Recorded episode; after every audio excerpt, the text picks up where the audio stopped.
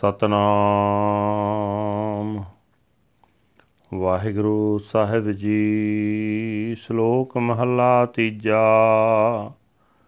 ਕਾਮਣ ਤੋ ਸਿਗਾਰ ਕਰ, ਜਾਂ ਪਹਿਲਾ ਕੰਤ ਮਨਾਏ, ਮਤ ਸੇਜੈ ਕੰਤ ਨ ਆਵਈ, ਏਵੈ ਬਿਰਥਾ ਜਾਏ। ਕਾਮਣ ਤਉ ਸਿਗਾਰ ਕਰ ਜਾਂ ਪਹਿਲਾਂ ਕੰਤ ਮਨਾਏ, ਮਤ ਸੇਜੈ ਕੰਤ ਨ ਆਵਈ। ਏਵੈ ਬਿਰਥਾ ਜਾਏ, ਕਾਮਣ ਫਿਰ ਮਨ ਮਾਨਿਆ, ਤਉ ਬਣਿਆ ਸਿੰਗਾਰ। ਕੀਆ ਤਉ ਪਰਵਾਣ ਹੈ, ਜਾਂ ਸੋ ਧਰੇ ਪਿਆਰ। ਭਉ ਸਿਗਾਰਤ ਬੋਲ ਰਸ ਭੋਜਨ ਭਾਉ ਕਰੇ। ਤਨ ਮਨ ਸੋਪੇ ਕੰਤ ਕੋ, ਤੋ ਨਾਨਕ ਭੋਗ ਕਰੇ।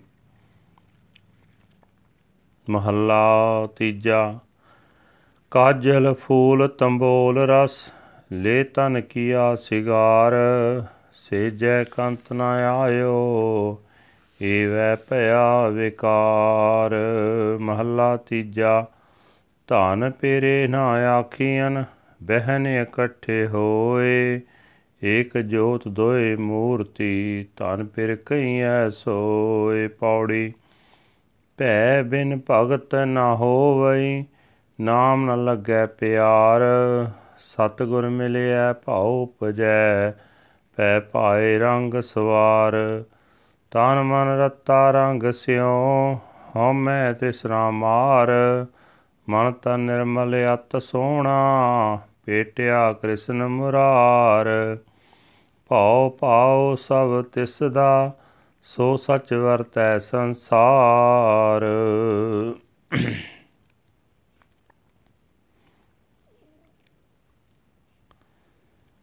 ਭੈ ਬਿਨ ਭਗਤ ਨ ਹੋਵਈ, ਨਾਮ ਨ ਲੱਗੈ ਪਿਆਰ।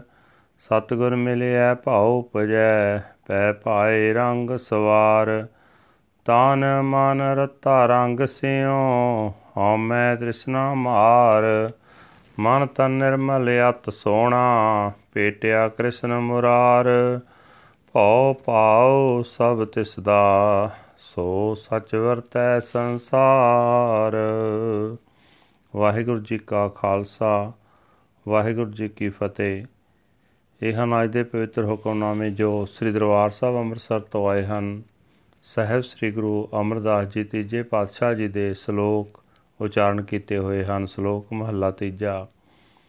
ਗੁਰੂ ਸਾਹਿਬ ਜੀ ਫਰਮਾਨ ਕਰ ਰਹੇ ਨੇ हे ਇਸਤਰੀ, ਤਦੋਂ ਸਿੰਗਾਰ ਬਣਾ ਜਦੋਂ ਪਹਿਲਾਂ ਖਸਮ ਨੂੰ ਪ੍ਰਸੰਨ ਕਰ ਲਏ ਨਹੀਂ ਤਾਂ ਮਤਾਂ ਖਸਮ ਸੇ ਤੇ ਆਵੇ ਹੀ ਨਾ, ਤੇ ਸਿੰਗਾਰ ਐਵੇਂ ਵਿਅਰਥ ਹੀ ਚਲਾ ਜਾਏ। हे ਇਸਤਰੀ ਜੇ ਖਸਮ ਦਾ ਮਾਨ ਮੰਨ ਜਾਏ ਤਾਂ ਹੀ ਸਿੰਗਾਰ ਬਣਿਆ ਸਮਝ। ਇਸਤਰੀ ਦਾ ਸਿੰਗਾਰ ਕੀਤਾ ਹੋਇਆ ਤਾਂ ਹੀ ਕਬੂਲ ਹੈ, ਜੇ ਖਸਮ ਉਸ ਨੂੰ ਪਿਆਰ ਕਰੇ। हे ਨਾਨਕ, ਜੇ ਜੀਵ ਇਸਤਰੀ ਪ੍ਰਭੂ ਦੇ ਡਰ ਵਿੱਚ ਰਹਿਣ ਨੂੰ ਸਿੰਗਾਰ ਤੇ ਪਾਨ ਦਾ ਰਸ ਬਣਾਉਂਦੀ ਹੈ, ਪ੍ਰਭੂ ਦੇ ਪਿਆਰ ਨੂੰ ਭੋਜਨ ਭਾਵ ਜ਼ਿੰਦਗੀ ਦਾ ਆਧਾਰ ਬਣਾਉਂਦੀ ਹੈ ਤੇ ਆਪਣਾ ਤਨ ਮਨ ਖਸਮ ਪ੍ਰਭੂ ਦੇ ਹਵਾਲੇ ਕਰ ਦਿੰਦੀ ਹੈ, ਭਾਵ ਪੂਰਨ ਤੌਰ ਤੇ ਪ੍ਰਭੂ ਦੀ ਰਜ਼ਾ ਵਿੱਚ ਤੁਰਦੀ ਹੈ ਉਸ ਨੂੰ ਖਸਮ ਪ੍ਰਭੂ ਮਿਲਦਾ ਹੈ।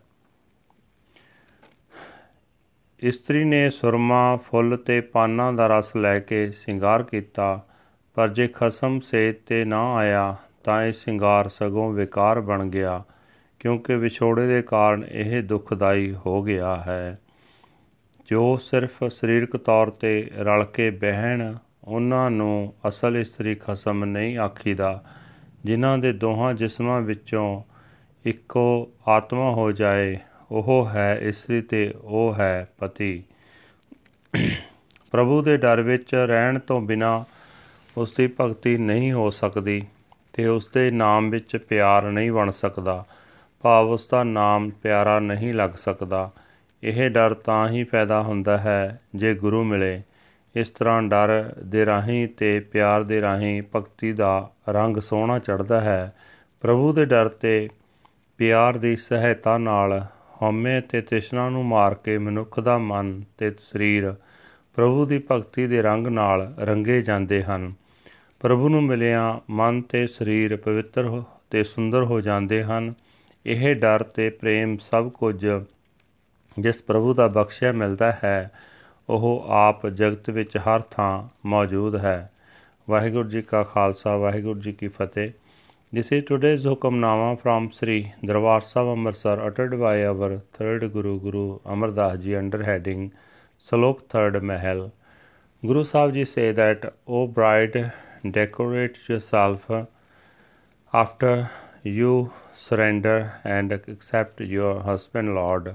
Otherwise, your husband Lord will not come to your bed and your ornaments uh, will be useless. O bride, your makeups will adorn you only when your husband Lord's mind is pleased. Your ornaments will be acceptable and approved only when your husband Lord loves you. So make the fear of God your ornaments, joy your betel nuts to chew, and love your food. Surrender your body and mind to your husband, Lord, and then, O Nanak, he will enjoy you. Third Mahal. The wife takes flowers and fragrances of betel and makes herself, but her husband, Lord, does not come to her bed, and so these efforts are useless. Third Mahal. They are not said to be husband and wife who merely sit together. They alone are called husband and wife who have one light in two bodies body. Without the fear of God, there is no devotional worship and no love for the name, the na- name of the Lord. Meeting with the true Guru, the fear of God wells up and one is embellished with the fear and the love of God. When the body and mind are imbued with the Lord's love, egotism and desire are conquered and subdued. The mind and body becomes immaculately pure and very beautiful when one meets the Lord, the destroyer of ego. Fear and love all belong to Him. He is the true Lord, permitting and pervading the universe. Waheguru ji ਕਾ ਖਾਲਸਾ ਵਾਹਿਗੁਰੂ ਜੀ ਕੀ ਫਤਿਹ